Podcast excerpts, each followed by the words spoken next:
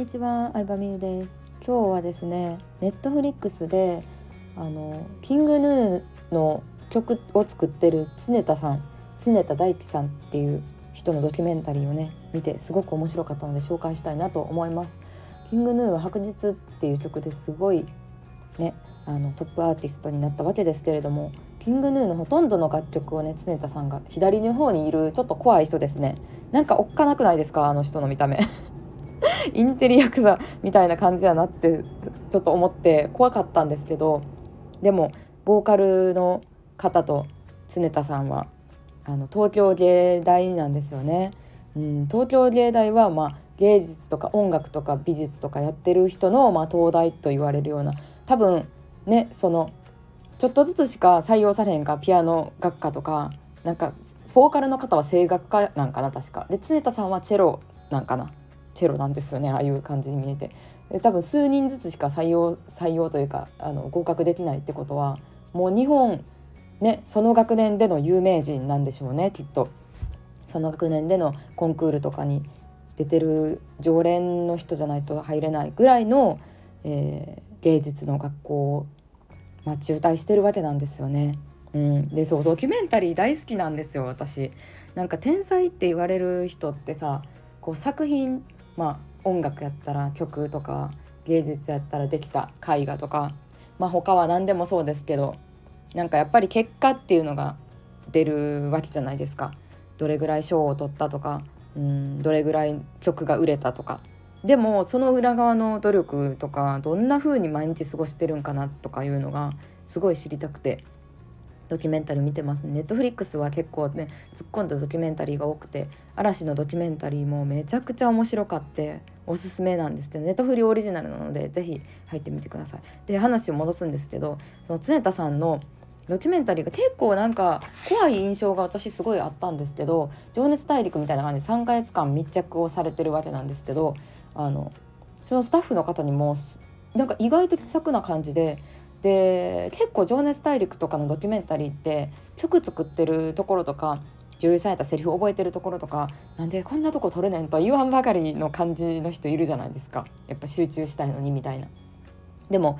なんかそのどんな感じで曲をかん思いつくかとかどうやってアレンジをしてるかみたいなのをその人にそのスタッフの方になんか一般人でも分かりやすく説明をしてくれてたりして、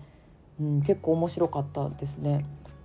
でそうそうそう。そういうその東京芸大を、まあ、1年も経たずに中退したっていうところがまず天才的じゃないですか。奇才ってよく言われてるんですけど。で入学の時から中退を考えてたらしくてもう東京芸大なんて芸術をやってる人からしたら何浪もしてでも入学したい人もいっぱいいるらしいんですよ。でもなじゃあなんで辞めたのかっていうのまあそれはドキュメンタリーでは語られてなかったと思うんですけど。インタビューとかも結構見て常田さんのインタビューの中ではまあその芸大でやる音楽っていうのは、まあ、チェロ専攻っていうのもあってそのなんだろうなオーケストラとか、うん、古典音楽昔の、まあ、クラシックとかの音楽っていうのは再現性を出すっていう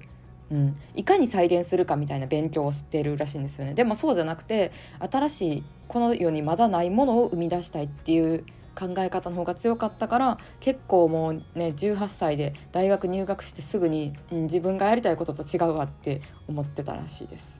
はい、でそんな感じでキングヌーの音楽が生まれたらしいんですけどそう私ドキュメンタリーの感想を語ろうと思ったのにさドキュメンタリー以外のさ常田さんの情報をさめっちゃ話したくなっちゃった。なんかねキングヌーの「白日」っていう曲も売れると思って作ったみたいに何かのインタビューで言われてたのが私すごい印象的でっていうのも、まあ、18歳でこう音楽だけでご飯を食べていくぞプロになるぞそれ以外考えられへんぐらい音楽のことを考えて、まあ、バンド組んだりとかいろんなあの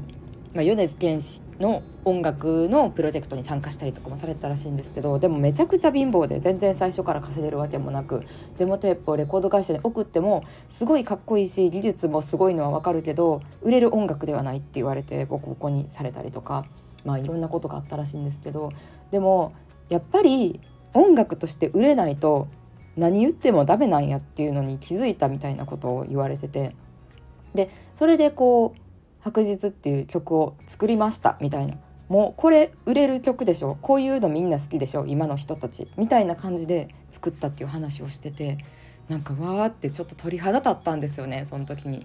うん、でそう今の音楽ってこう結構どうやって音楽知るかっていうとテレビとかよりもうん、Spotify みたいな音楽配信アプリで知られる知られたりとか TikTok で知られることがすごく多いと思うんですけどそれってもう曲の頭から追ってくる感じじゃないとサビがいいとかはもう誰も聞いてくれないらしいんですよね。最初の10秒でいかに引きつけるか。白日はまさに最初の10秒でもう超高音から始まって静かなピアノだけで始まって「え何この曲？何この曲」でドラムが始まってみたいな。もう「何これ」の全もうなんだろうな。がずっと続いて気づいたらなんか4分5分の曲が終わってるみたいな感じなんですけど。その音楽配信アプリで曲が知られていくっていう時代の流れ現代の性質も含めてきっと曲をね作ってはるんやろうなっていうのは思いました。うん、であとは難しい曲がね好まれますよね。カラオケ行ったらカラオケランキングって、まあ、Ado さんとかあのなんやって「鬼滅の刃」のリサさんの曲とかもそうやけどもうみんなさ最近の曲って難しいよねみんな。うん、簡単な曲なんてなくてなんか難し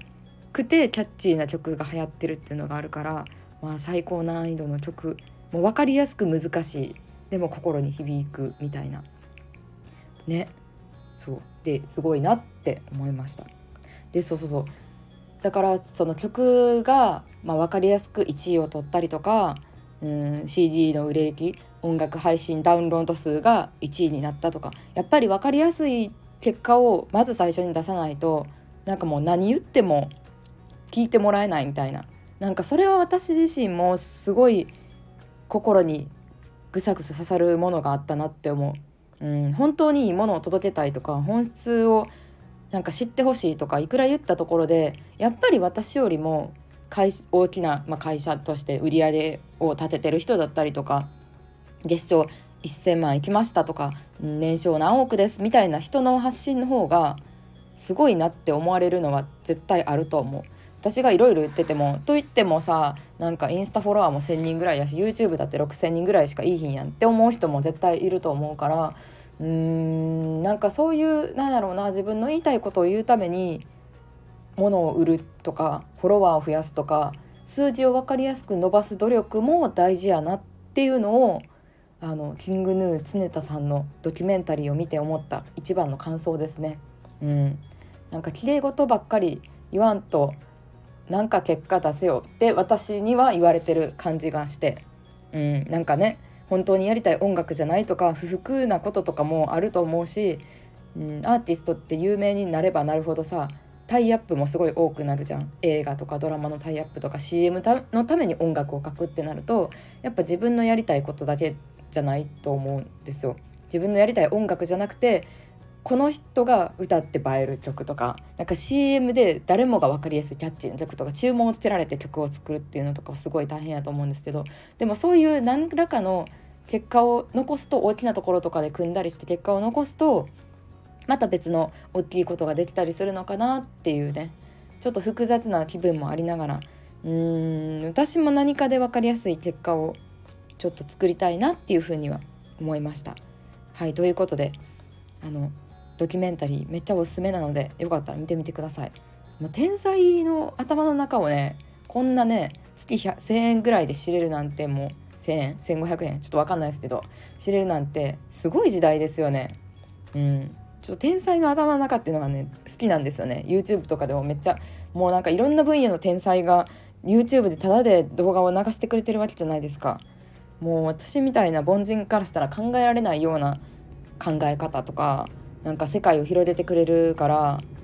うんね天才って出し惜しみがないなって思いますねいつも。はいということで今日は動画の紹介でした。ありがとうございました。